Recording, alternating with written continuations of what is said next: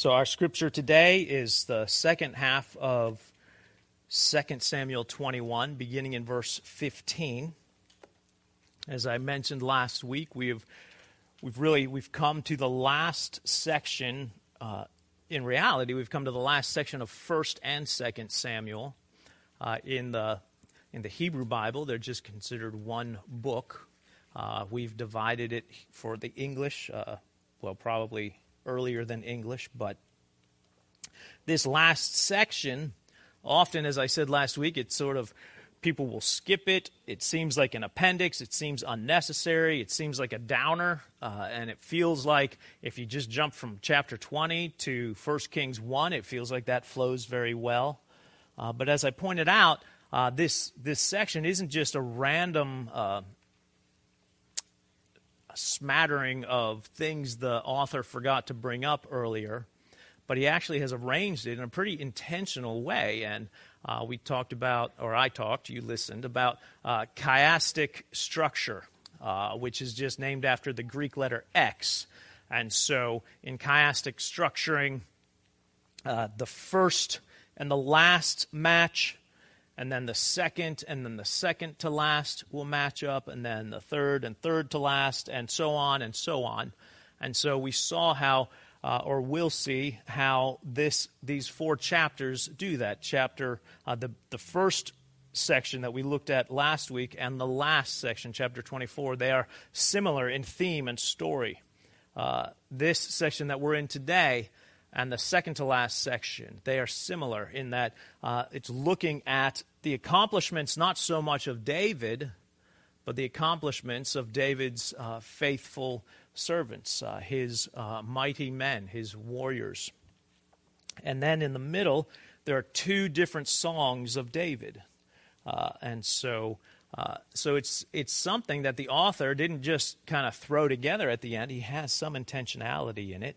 And we recognize that, you know, not all Scripture is uh, as exciting to read, not all Scripture is, is as fun to read or as uh, immediately uh, apparent what the purpose is, but all Scripture is breathed out by God. And all Scripture, we're told, is profitable for instruction or correction or reproving or training uh, and so this passage is not unlike any of those others, although it might not be as easy to understand. Uh, part of what makes this passage less easy to understand is how easy it is to understand. It's a pretty straightforward passage. Today we're looking at the valiant acts of four of David's men in their uh, slaying of giants. In fact, very similar to David's slaying of the giant Goliath uh, in 1 Samuel 17. And what we see here, if anything else, if nothing else, we see that uh, when David slayed the giant Goliath, that was not the end of the fight. In many ways, apparently, that was simply the beginning of the fight. So let's stand and read this section 2 Samuel chapter 21, verses 15 to 22. There was war again between the Philistines and, the, and Israel, and David went down together with his servants, and they fought against the Philistines. And David grew weary, and Ishbi Benob, one of the descendants of the giants, whose spear weighed three hundred shekels of bronze, and who was armed with a new sword, thought to kill David. But Abishai, the son of Zeruiah, came to his aid and attacked the Philistine and killed him. Then David's men swore to him, You shall no longer go out with us to battle, lest you quench the lamp of Israel. After this, there was again war with the Philistines at Gob. Then Sibbecai, the Hushathite, struck down Saph, who was one of the descendants of the giants. And there was again war with the Philistines at Gob. And Elhanan, the son of Jair Oregim, the Bethlehemite, struck down Goliath, the Gittite, the shaft of whose spear was like a weaver's beam. And there was again war at Gath, where there was a man of great stature who had six fingers on each hand and six toes on each foot, 24 number. And he also was descended from the giants. And when he taunted Israel, Jonathan, the son of Shimei, David's brother, struck him down. These four were descended from the giants in Gath, and they fell by the hand of David and by the hand of his servants. The grass withers, the flowers fade, and yet the word of the Lord stands forever. You may be seated.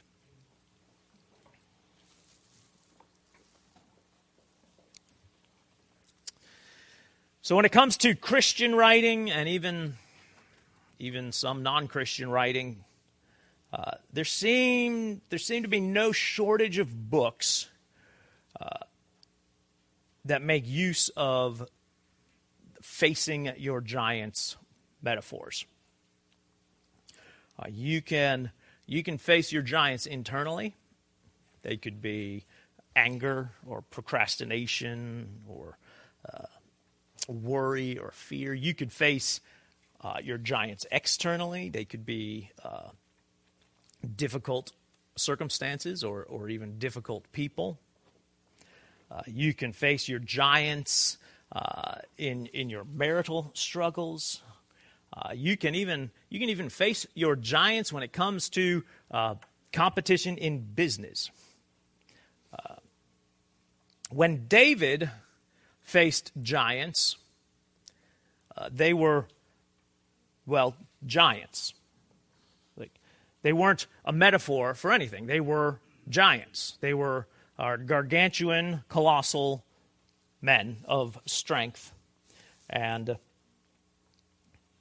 uh, more than their size was that they had set themselves as enemies of God and therefore enemies of God's people. And sometimes we, re- we reverse that. And it's important to remember that these, the Philistines, were enemies of God's people because they were enemies of God. They despised the things of God, and therefore they despised the people of God. And so we look at this passage and we see, uh, first of all, that, uh, that first section, a little too close for comfort. Uh, then we'll look at all four of them just in sort of uh, an understanding of the, the ongoing unimaginative attacks of Satan. And then, third, we're going to look at that last phrase by the hand of David and by the hand of his servants. So, the first and the fourth giant mentioned, they received the most ink, uh, which is interesting. And no, I don't, I mean, I looked it up. I didn't bother writing it down. There's a word for it when you have six fingers and six toes. Like it's a polydexty something or other. Uh, I don't know. Um, I think, like, this isn't a statement about.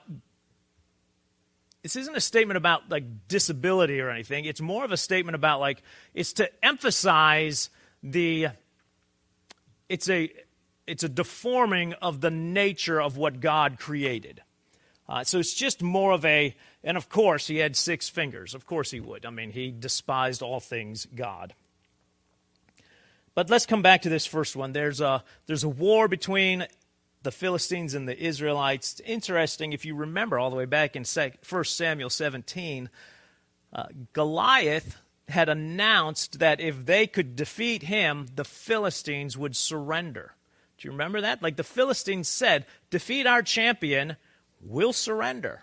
But if our champion defeats your champion, you surrender. And then this, if nothing else, shows us well, you, you can't trust uh, wickedness to keep their word.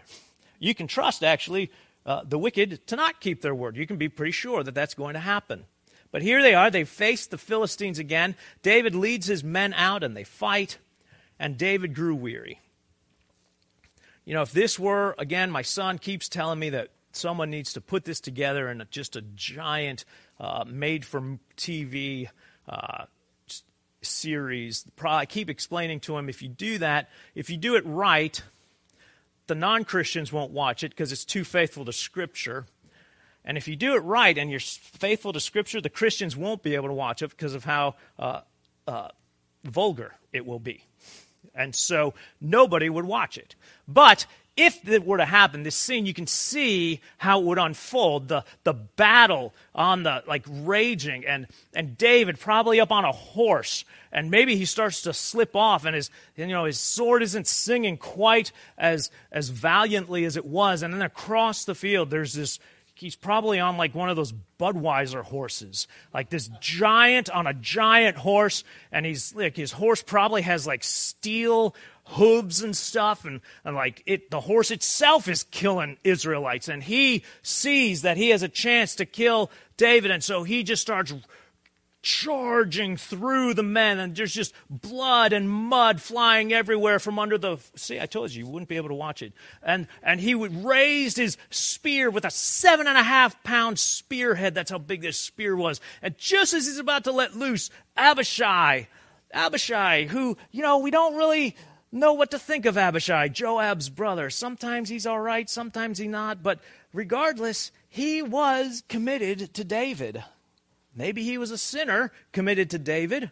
Maybe we should think, well, that doesn't seem abnormal. But so here's Abishai, and he kills the giant just in time. And the, and the, you know, the, the giant falls as it happens in all the movies. You know, once the giant falls, then the whole army falls apart. You know, you kill the, destroy the Death Star, and suddenly nobody knows what to do, so everyone goes home. Apparently, that's all it takes. You kill the giant, the war is over. But that's what happens. And, and so everyone's happy, or, well, maybe not happy. They're relieved at best But David's men feel like this was a little too close for comfort. And they, uh, they get David to promise that he will not go out into battle again with them. That they will go out in battle, they will go and fight, they will lose their lives in protection of the king and in protection of the kingdom, but they don't want David to come out. They say, lest the because if you die, they say it will quench the lamp of Israel. And at first I read that and I was like, oh, that's nice. You know, David's called the lamp of Israel. And uh, so then I was like, oh, you can get a lot of distance out of that because, you know, he's not the actual lamp. And so, but that's not what they said, is it? They said, if you die, you will quench the lamp of Israel. He's connected to the lamp of Israel, the light of Israel, but he's not the light of Israel. And it's interesting, the lamp of Israel is in the tabernacle. Uh, do you know that the priests, one of the priestly duties in the tabernacle was to keep a lamp burning 24 hours a day? That lamp was never to go out. And it represented that the light of Israel would never go out. As long as God's people would come and worship God, come and confess their sins to God, the light of God's presence would never be extinguished. And, and David's men recognized that if the king, the anointed one of God, were to fall, then the lamp of Israel would be extinguished. They recognized that this was a very close call. And you and I know just how close a call it was. Like we know it's it's more than just a nationality thing, isn't it? Like if David dies, there's no Jesus. Like we know that that there's a there's a lot on the line. We know that there's more on the line than than they know. And isn't this true throughout scripture and even beyond scripture? Like what what would have happened if Pharaoh hadn't returned Abraham's wife, Sarah, what would have happened? Well, there's no Isaac and no Jesus. What would have happened if Esau had successfully killed his conniving brother? Well, there's no Jesus. What if Joseph is actually executed for the alleged crime of attempted rape, which is actually the normal sentence for a slave. Or if Pharaoh's daughter just lets the Hebrew baby float on by. What happens if Ruth takes Naomi's advice and goes back home to her family to find another husband and raise some good Moab children? Or if Joseph follows through with dismissing his betrothed when he finds out that she's oddly pregnant. What happens if the plot to assassinate Paul works? Like, what happens to the spread of the gospel if Paul is assassinated as the Jews wanted? Or if the young German had followed his father's wishes and went into law? we would never have the Reformation. Or more personally for me, if a captain in the U.S. Army dies just like his driver did when their Jeep drove over a buried howitzer in Vietnam, what would happen? Well, you'd have a better preacher here, at least, but. And I'm sure you can think of other missionary accounts or even in your own life what would have happened all the things that like they're just such close calls and if if this would have happened and if this would have happened like what what would have come of that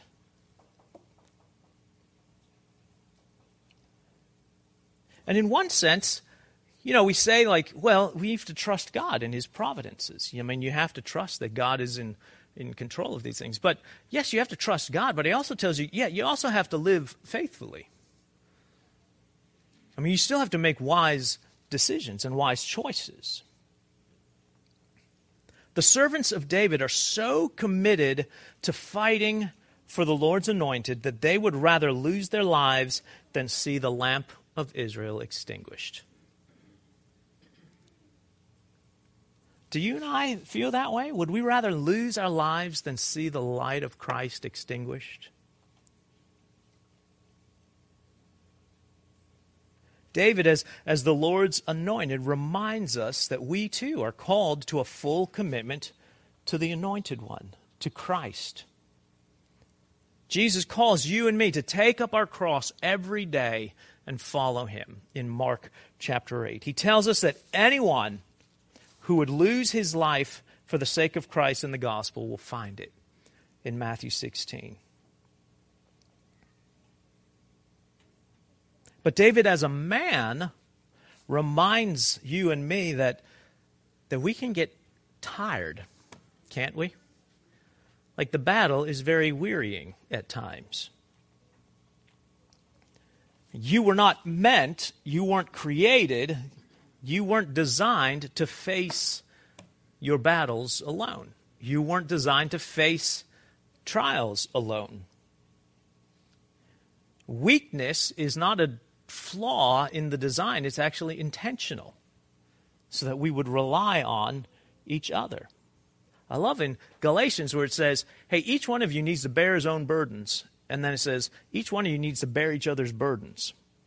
And so, or in Hebrews chapter 3 exhort each other every day as long as it's called today. So, I don't know about you, but I have not yet woken up on a day in my 50 years of life experience that it wasn't today. So, as long as it's still today, exhort each other, encourage each other, so that none of you may be hardened by the deceitfulness of sin. You know, Moses had Aaron and Hur uh, supporting him. Daniel had Shadrach and Meshach and Abednego praying with and for him. Paul had Barnabas and Timothy and Silas and Priscilla and Aquila. Luther had Melanchthon. We were not designed to go through this alone. Like David's men understood that, and David even understood it. Do we understand that? That it's it's not just a privilege, it's, it's a command that we would bear each other's burdens and care for one another. Second, we look at this and we just see, we can't help but notice just the ongoing unimaginative attack. Certainly, one thing that the passage reminds us of is the never ending, sometimes monotonous battle between good and evil, right and wrong, the seed of the woman and the seed of the serpent. You know, I was going to say that this is sort of a battle between God and Satan, but only in Satan's mind. Because when we talk about these things as if, you know, good and evil, God and Satan, we act we may unwittingly put Satan at the same level as God. And certainly Satan's attacks are against God, but he's not, he's not the formidable enemy of God that we make him out to be. Satan attacks you and me,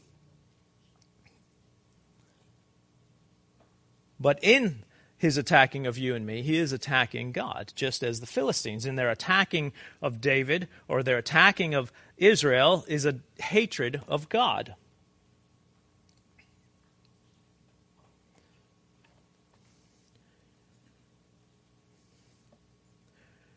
Satan is not a creator, though. It's not that Satan is at the same level as God. Satan, uh, if anything, is a distorter. Satan is a uh, perverter of the creation. In fact, so if I could just geek out for a minute here. So, J.R.R. Tolkien uh, displays this very well in The Lord of the Rings. So, I don't know if you've noticed this, uh, but orcs aren't uh, a unique creation, they're a perversion, a distortion of elves. Orcs, so you look at elves and you look at orcs and you realize, oh, they're very similar. Uh, then you realize, oh, and then that's also true of, of ents and trolls. Trolls uh, were uh, created as a perversion or a distortion of the ents, like these giant troll beings and the giant tree shepherds. Uh, the uh, dwarfs and goblins. So both dwell underground. So goblins are just a distortion of dwarfs. And then there's men. So what's the what's the distortion? What's the evil distortion of men in Lord of the Rings? That's right, men. Which is pretty clever, I think. So the evil distortion of men in Lord of the Rings is just men. It's just men who've given in to evil, who've decided, I'm going to side with, it looks like evil's going to win, I'm going to go on that side. And so I know you're, you're thinking, well, what about the hobbits? Well, the hobbits are more like the innocent, smaller version of men. And you might say that Gollum is the evil version, but he's not really the evil version. He's just sort of, he was led astray and like he made some bad choices. And I know that he's burning in Mordor forever. So like, I'm not saying that like it's just, you know, a victim of his environment. Anyway, I'm just, let's, so let's, I said it was a brief geek out. So that's all. We're going to stop there. So why, all right, so why giants? Why does Satan attack with giants? Um, and why does he keep attacking with giants? So he attacks with giants because uh, it's this this picture of like there's nothing bigger than creation. Like there's nothing more than what you're facing here. I mean, there's it's it is this giant presence that that you can't get around or get over, and and it's he continues to attack giants because though he may be cunning, he's just not that creative. And as a reminder that facing a giant early on meant David would face giants again and again and again. That defeating one giant didn't mean that they would keep their word and he would never face this battle again. The enemy of God will stop at nothing to destroy the Lord's anointed. That's his goal. If he can't do that, he will simply seek to destroy the servants of the Lord's anointed. And if he can't do that, he will settle for taunting and discouraging the servants of the Lord's anointed. You and I face a relentless enemy who will never give up. He will never stop. There is no ceasefire in Luke when the temptation of Jesus is described. Uh, as it, when it ends, we're told that uh, the devil went away until an opportune time. So it's not that the devil went away and gave up, he went away until there was a better opportunity to tempt Jesus. Satan can use unbelieving people, doubting families, betraying and denying friends, just as he did in Jesus' life. Unbelieving people, doubting friends and family, denying close ones. What does Jesus say to Peter when Peter tries to scold Jesus when he begins to talk about his own arrest and death? Do you remember? Uh, it's in Matthew 18. Peter, Jesus, for the first time, explains to his disciples, you know, the Son of Man is going to be arrested, he's going to be beaten, flogged, and, and put to death. On the third day, he'll rise again. And then Peter, we're told, takes Jesus aside and rebukes him.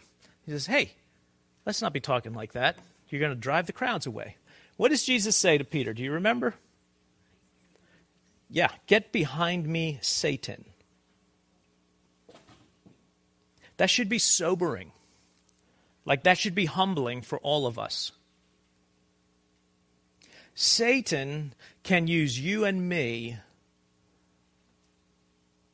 to bring down other believers.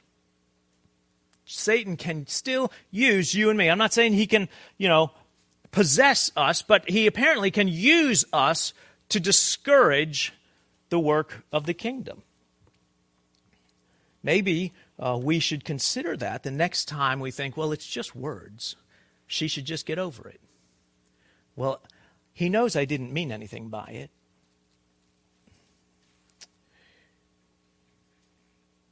Peter says that the devil is like a lion roaming about looking for someone to devour, and we are to resist him. You resist Satan, and he will flee from you. We get that backwards. James says about temptation, you should flee temptation. We would think that the opposite is what we're called to. I mean, Satan, it's Satan. You flee Satan, and you just have to resist temptation. But the scriptures say the opposite. You resist Satan, and he'll flee from you. You run away from temptation. When you are being tempted, you run away from that. You don't resist temptation, you flee temptation. And finally, just briefly, the, the hand of David and the hand of his servants. This last verse is so good. These four giants fell by the hand of David and by the hand of his servants. Like we understand that in military terms, don't we? You've got MacArthur and Patton and Grant and Washington, even men like Lincoln and Churchill and Roosevelt. These men are credited with winning great wars and battles, even though some of these men didn't even set foot on the battlefield, did they? But they led. Under their command, these battles and wars are fought and won. But it's not these men behind desks or uh, at the back of the front line. It's, it was men in the trenches and on the front line who fought and won. You know, the presidents don't earn medals of honor or the Silver Star or the Distinguished Service Star. Because we know it's not they who put their lives on the line in the end, it was these men who fought for them. These men were motivated. These men here in this passage and men in these great wars, they, they're motivated and inspired by their king, by their devotion to their king. And their victories were the king's victories, and their losses were the king's losses. Now, for these men, their king had set an example for them. That's the interesting thing about these four giants. One thing about the four giants is that none of them measure up quite to Goliath, do they? Like, Goliath had a 15 pound spearhead. This first giant had a seven and a half pound spearhead. But David sets an example for them. He defeated a bigger, worse giant than they have ever faced, and he did it for them. He did it in their place, He did it as their champion. And it was enough to motivate them to fight with and defeat giants that they faced. Giants with newfangled weaponry. It's interesting. We, our English provides sword. He had a, he had a seven and a half pound spear and a new sword. It was really just, they don't really know what it was. It was just a new weapon. So it might have been a newfangled weapon, might have been something they'd never seen. Uh, something that would be intimidating, and yet they still defeated him. Enough to motivate them with giants with newfangled weaponry, giants with 12 fingers and 12 toes. They fought for the honor of their king and their kingdom. And when they died, and they would all die, whether they died on the rocking chair, on the porch, remembering the days of glory, or whether they died in the days of glory themselves. That would be it. They would be buried with honor for certain. But that would be the end of their citizenship in that kingdom. And so, are you seeing yet like the greater than aspects of the kingdom of God in this passage? David could only motivate and inspire. Jesus, David's son, yet David's Lord. Yes, he motivates and inspires. He faces enemies that you and I will never have to face because of him. He faced death and separation from God on our behalf. He came as the champion of God to face those things for us so that we wouldn't have to. It should be motivating, it should inspire. But he doesn't just motivate and inspire, does he? He dwells in you, as Peter or as John says, greater is he that is in you than he that is in the world. Jesus isn't just a motivator, he indwells you with the power that you need to follow him. In Galatians, Paul says, I've been crucified with Christ, so I no, I no longer live, but Christ lives in me. And so now, the life that I live in the flesh, I live by faith in the Son of God who loved me and gave himself for me. Christ in you is the hope of glory. People ask me all the time, and some of you may already know this, like, favorite book of the Bible. Probably my favorite book of the Bible is First Peter. Favorite passage in the Bible, though, as you, whether you know it or not, maybe you pick up on it, it's got to be Romans 8. That because of what Christ has done, we can face anything. Because God is for you. God is for you. If it took a 40 year ministry, I would love the legacy of that ministry to be that everyone at Hope of Christ knows God is for me. God is for me. He's not annoyed with me. He's not disappointed in me. He's not sick of me. God is for me. God is for you. He who didn't spare his own son, but freely gave him up for us all. How could he not, along with him, graciously give us all things? Who will bring a charge against you? you, God's elect. God is the one who has justified you. Who can condemn you? Jesus Christ is the one who died. More than that, he has been raised. He's at the right hand of God, interceding for you. Who can bring a charge against you? Nobody. Jesus is interceding for you daily. Who could separate you from the love of Christ? Tribulation? Distress? Persecution? Famine? Nakedness? Danger? Sword? No. No, in all these things, we are more than conquerors through him who loved us. For I'm sure of this neither death nor life, nor angels nor rulers, nor things present, nor things to come, no powers, nor height, nor depth, nor anything else in all creation will be able to separate you from the love of God in Christ Jesus your Lord. God loves you. He is for you. He gave his Son for you. Know that. Believe that. Let it motivate you to live your life to keep the light of Christ from being extinguished. Let's pray. God, we thank you.